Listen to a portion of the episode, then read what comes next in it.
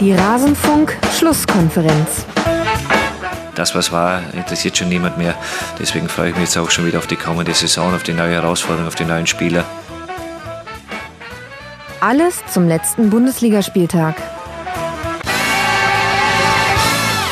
Das, was war, das ist nicht mehr. Zumindest das, was die letzte Saison betrifft. Aber auf diese Saison wollen wir natürlich ganz genau schauen. Und damit hallo und herzlich willkommen in der Rasenfunk-Schlusskonferenz in einer besonderen Ausgabe. Hier hört ihr genau den Teil, den wir zu Eintracht Frankfurt zu besprechen hatten. Ich spreche jeden Bundesligaspieltag mit zwei Gästen und alle Spiele kommen zur Sprache. Das hier ist jetzt dann der Teil zu Eintracht Frankfurt, wie schon gesagt. Und alle anderen Spiele findet ihr auf rasenfunk.de nach jedem Spieltag in der Rasenfunk-Schlusskonferenz. Jetzt wollen wir uns anhören, was hatten wir zu Eintracht Frankfurt zu verzapfen und bitte. Gut, dann haben wir jetzt noch eine Partie, über die wir sprechen wollen, und zwar das von der Tabellenkonstellation her unwichtige 3 zu 2 von der Eintracht aus Frankfurt gegen den SC Paderborn. Nach Toren von Rode, Silber und Dost lag die SGI schon mit 3 zu 0 vorne, aber dann kam Paderborn noch einmal ran durch Treffer von Dräger und Michel. In der Schlussphase fiel dann sogar das 3 zu 3, aber es zählte nicht wegen Abseits und besser, Markus, hätte man doch diese Saison vom SC Paderborn gar nicht in eine Szene kondensieren können. So lief doch die ganze Spielzeit über für den SCP. Ja, immer irgendwie nah dran, aber dann doch meistens zu wenig ja, entspricht eigentlich den Möglichkeiten dieses Clubs. Äh, wenn ich mir die Mannschaft angucke, ist das alles kein Beinbruch. Äh, das ist, so doof sich das anhört, die sind 18. geworden und haben aus ihren Möglichkeiten das rausgeholt, was man verlangen kann. Natürlich hast du äh, auch da, wenn du die einzelnen Spiele durchguckst, immer noch ein paar Sachen, wo du sagst, oh, da hätten wir punkten können, da hätten wir punkten können. Ähm, aber letztlich, finde ich, hat der Baumgart das gut gemacht. Der hat mit dem Fußball äh, es versucht, den man sich angucken kann. Hm. Äh, ob, das, ob das jetzt richtig war, weiß ich nicht. Aber äh, ich glaube, wenn er da nur gemauert hätte, äh, wäre es genauso geendet. Und von daher ist doch schön, dass er es so versucht hat. Paderborn ist von seiner Struktur her kein Verein, der es wie äh, Augsburg schaffen kann, über mehrere Jahre hintereinander in der Bundesliga zu sein. Da muss man sich, glaube ich, nichts vormachen. Und von daher, wie schon in der Saison unter Breitenreiter, da haben sie ja, glaube ich, am letzten Spieltag sogar noch die Chance gehabt, die mhm. Klasse zu halten, ist das okay. Vielleicht die beste Nachricht für den SC Paderborn. Luca Kilian hat wieder gespielt. Das heißt, nach seiner ja auch schwerwiegend verlaufenden Corona-Erkrankung konnte er wieder Leistungssport machen. Das finde ich ist eine gute Nachricht gewesen. Hat 75 Minuten gespielt in einer Abwehr, die so in dieser Konstellation noch nie vorher zusammengespielt hat.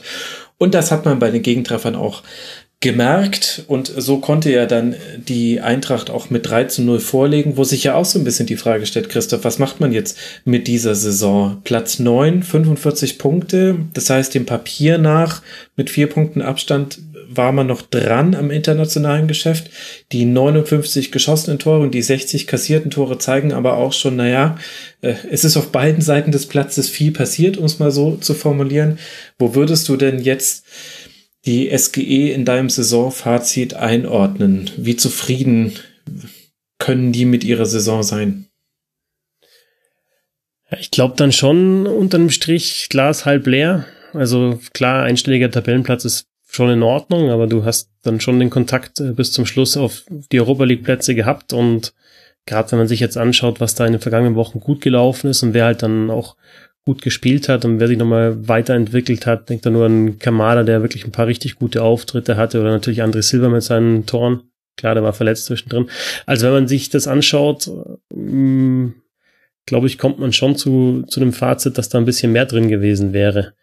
Und auch das ist für mich so eine Mannschaft, da bin ich sehr gespannt auf die nächste Saison, wie es, wie es da weitergeht. Ähm, ob eben so Spieler wie Kamada, auch Core, der, glaube ich, jetzt immer besser in dieses System reingefunden hat, die sich weiterentwickeln. Gut, André Silva wird höchstwahrscheinlich wieder weg sein, er ist ja nur ausgeliehen. Ähm, Aber ansonsten, du hast immer noch Kostic, ähm, der wirklich Dampf mhm. macht über außen.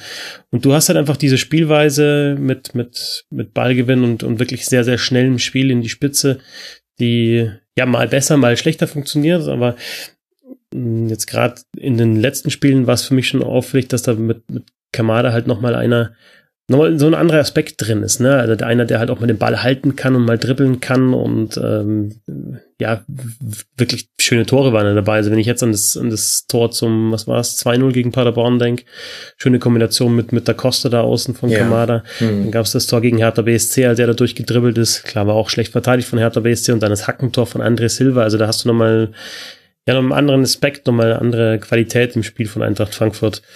Ähm, ja, äh, glaube schon so Platz sieben, da wo jetzt Wolfsburg steht, ist, ist dann schon ein Ziel, das Eintracht Frankfurt haben kann. Aber das ist halt eine von den Mannschaften, äh, bei denen es mal nach Europa gehen kann. Äh, Champions League ist, denke ich, zu ambitioniert, aber kann auch mal passieren.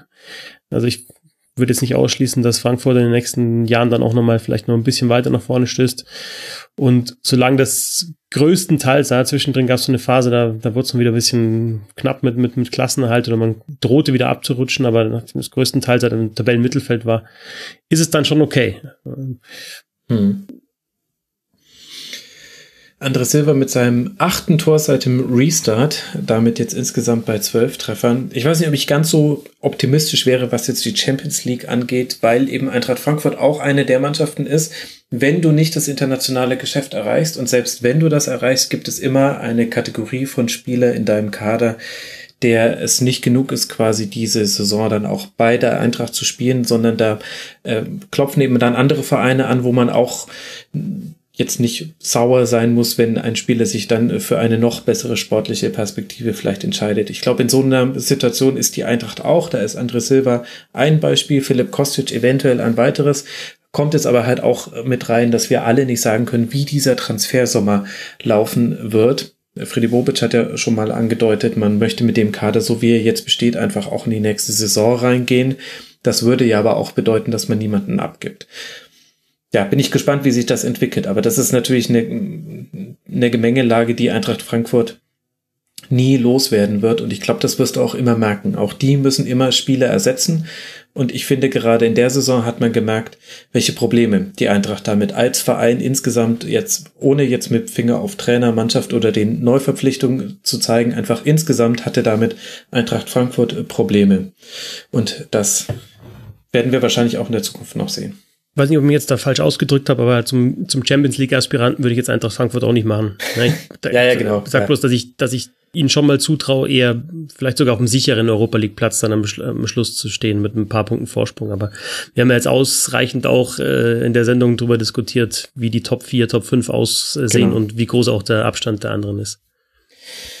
So, ihr Lieben, ich habe gerade, äh, also offenbar hatte eins meiner Geräte wieder kurz Netz, also außer das, über das wir aufnehmen. Ich habe gerade eine Mail bekommen von meinem Router, der mir sagt, also seit einer Stunde oder mehr ist äh, dein Telefon nicht mehr erreichbar und irgendwie ist eher alles komisch. Das fasst ganz gut unsere letzte Stunde zusammen, ihr zwei. Deswegen würde ich sagen, sind wir doch einfach dankbar, dass wir das hoffentlich allen technischen Problemen zu trotz äh, zu Ende gebracht haben. Und wir beschließen damit jetzt auch einfach hiermit den 34. Spieltag. Und ich äh, bedanke mich wirklich sehr, sehr herzlich äh, bei euch. Die Abmoderation und alles, das mache ich dann wieder lokal, weil äh, es ist jetzt spät genug geworden. Ganz, ganz herzlichen Dank, dass ihr euch trotz aller Probleme die Zeit genommen habt und auch meinem Angebot, das jetzt einfach abzubrechen, äh, nicht nachgekommen seid, sondern gesagt habt, kommt, die vier Spiele, die machen wir jetzt einfach noch. Also ganz herzlichen Dank einmal an Christoph Fetzer. Schön, dass du endlich mal wieder da warst im Rasenfunk. Fetzi6 bist du auf Twitter. Danke dir für deine Zeit, Christoph. Danke dir, Max, dass du als Fuchs auch äh, zwischendrin das Hygienekonzept des Rasenfunks erstellt hast sozusagen und äh, dafür gesorgt hast, dass wir restarten konnten und das durchziehen konnten und nicht abgebrochen haben. Ja, geil. Ja, ja, ich habe es irgendwie durchgedrückt, so wie die DFL halt dann auch. und ebenfalls ganz herzlichen Dank an Markus Barke, die Rasenfunk-Legende, Artus69 auf Twitter und nochmal ganz herzlichen Glückwunsch zur Liverpooler Meisterschaft. Äh, Markus, wenn ich, wenn ich Zeit hätte, ich würde so gerne unter anderem mit dir im Tribünengespräch über Liverpool sprechen, aber vielleicht klappt das mal irgendwann mal später. Danke dir, dass du mit dabei warst, Markus. Sehr gerne, nicht zu danken. Und dann wünsche ich euch beiden noch einen schönen Abend. Macht's gut. Ciao. Alles klar. Danke. Ciao, ciao. Und damit äh, danke ich auch euch, lieben Hörerinnen und Hörer, für eure Aufmerksamkeit. Ich weiß zum Stand, in dem ich das hier sage, noch nicht, in welcher Qualität ihr jetzt und damit endet unser Teil zu Eintracht Frankfurt aus der dieswöchigen Rasenfunk-Schlusskonferenz. Wenn euch auch die anderen Spiele interessieren oder der Schwerpunkt, den wir reihum auf jeden Verein einmal legen in der Bundesliga-Saison, nein, sogar häufiger als einmal, dann könnt ihr gerne auf rasenfunk.de mal in die aktuellste Schlusskonferenz reinhören. Es gibt außerdem noch das zeitlose Tribünengespräch und immer wieder Kurzpässe im Rasenfunk findet also jeder etwas, der sich für Fußball interessiert und der Lust auf das Medium Podcast hat. Ich danke für eure Aufmerksamkeit, würde mich freuen, wenn ihr auch an anderer Stelle mal reinhört. Bis bald mal wieder hier im Rasenfunk. Macht's gut. Ciao.